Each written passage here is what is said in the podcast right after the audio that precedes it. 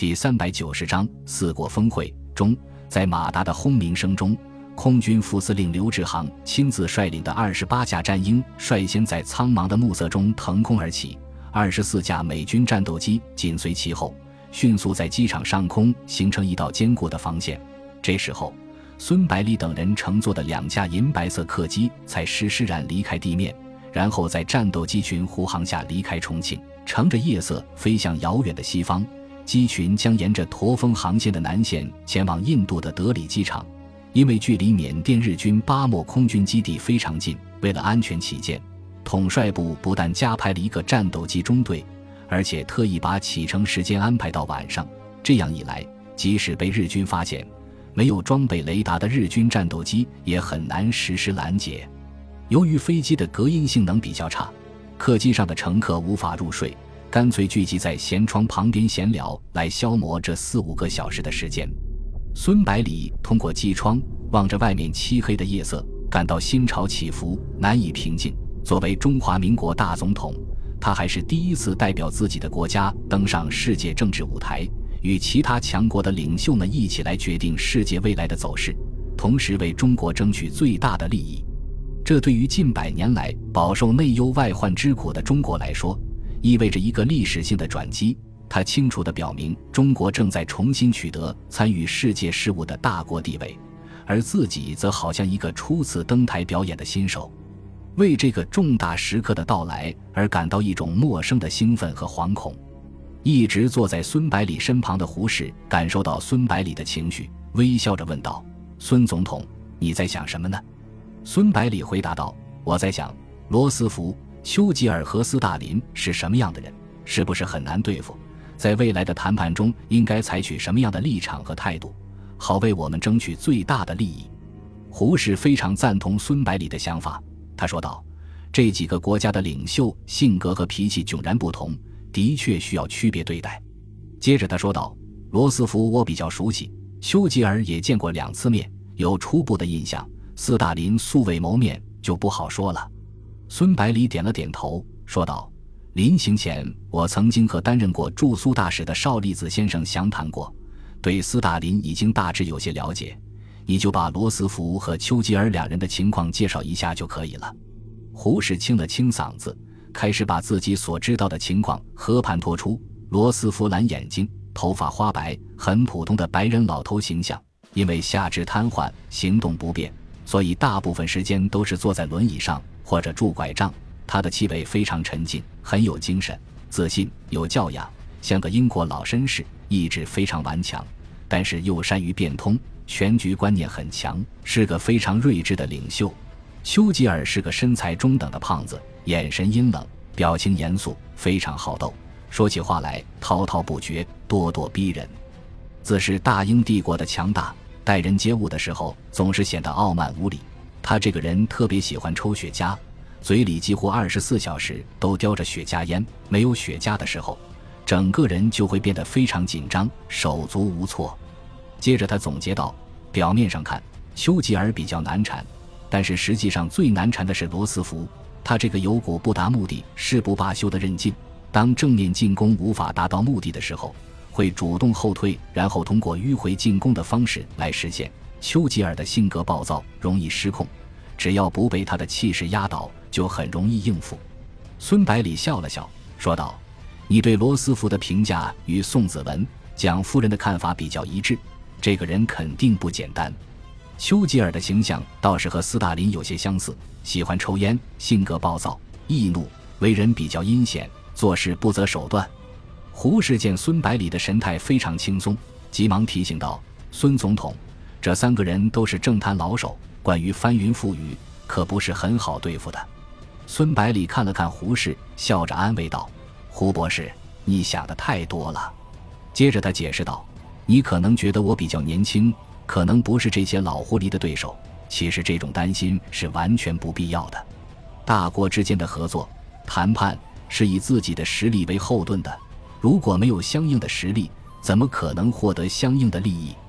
现在中国的实力虽然在同盟国当中居于末位，但是我们却在战场上掌握了优势，因而有更大的回旋余地。再加上随着失地的逐步收复和经济的稳步发展，实力必将与日俱增，自然拥有发言权。美英苏三强中，苏联已经处于朝不保夕的境地，完全靠严寒的天气和美英的援助才能苟延残喘。有什么资格来讲条件？英国虽然掌握了大西洋的制海权，但是陆军士气弱项，根本没有能力在欧洲、北非挑战德国的权威。随着殖民地的逐渐陷落和德国实力的持续增强，英伦三岛很快就要面对德军入侵的威胁。因此，他只有获得美国的大力支持，才能够对德军实施反击。在这种情况下，中国只要保持与美国紧密合作的态度，不过分刺激罗斯福，自然能够获得我们应得的利益。胡适急忙提醒道：“以美国和英国的渊源。”罗斯福应该不可能会支持中国取得英国在国际上的地位，我们不要过于乐观了。孙百里摇了摇头，耐心解释道：“美国可以简单的看作一个商人的国家，凡事都从利益的角度来考虑，这也是他们在抗战中不遗余力的支持我们，同时又源源不断向日本出售战略物资的原因。当年法国在美国独立战争当中曾经帮助过美国。”但是在随后的英法战争中，美国不但严守中立，而且同时向两国出售军火，由此可见其利益优先的考虑。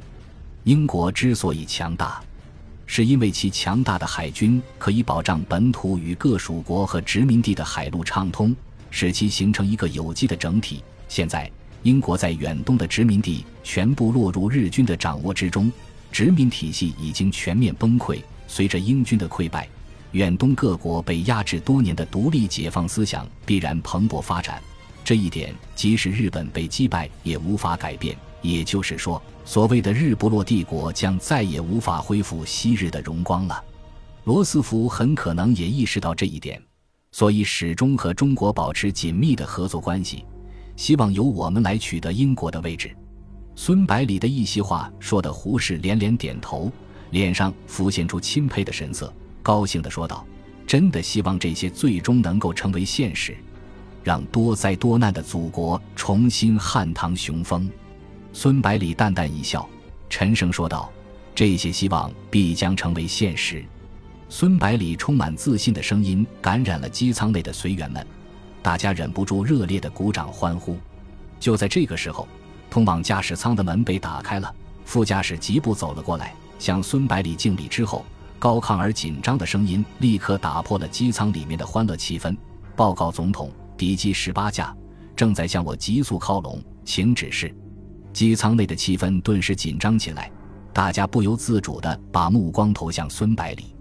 孙百里用异常平静的声音说道：“空战我是外行，出不了什么主意，让刘志航放手指挥吧，就当我们这些人没有在飞机上。”接着他半开玩笑地说道。最好能打几架敌机下去，好让咱们这些人看看礼花。这个夜晚太沉闷了。机舱里顿时响起哄堂大笑，气氛顿时轻松下来。没过多久，飞机开始剧烈的摇晃起来，从夜空中传来激烈的枪炮声。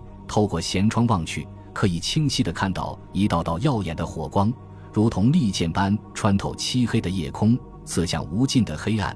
接着炮弹的闪光。不时可以看到战机的身影，随着一阵阵猛烈的爆炸声，一架架战机起火燃烧，炸成一个灿烂的火球，然后消失在空中。激烈的战斗一直持续了十几分钟。最紧张的时候，枪炮声就在客机的身旁炸响，机腹甚至传来中弹的声音。乘客们顿时把心提到了嗓子眼上。如果不是碍于总统和外交部长就在身边，可能早就叫出声了。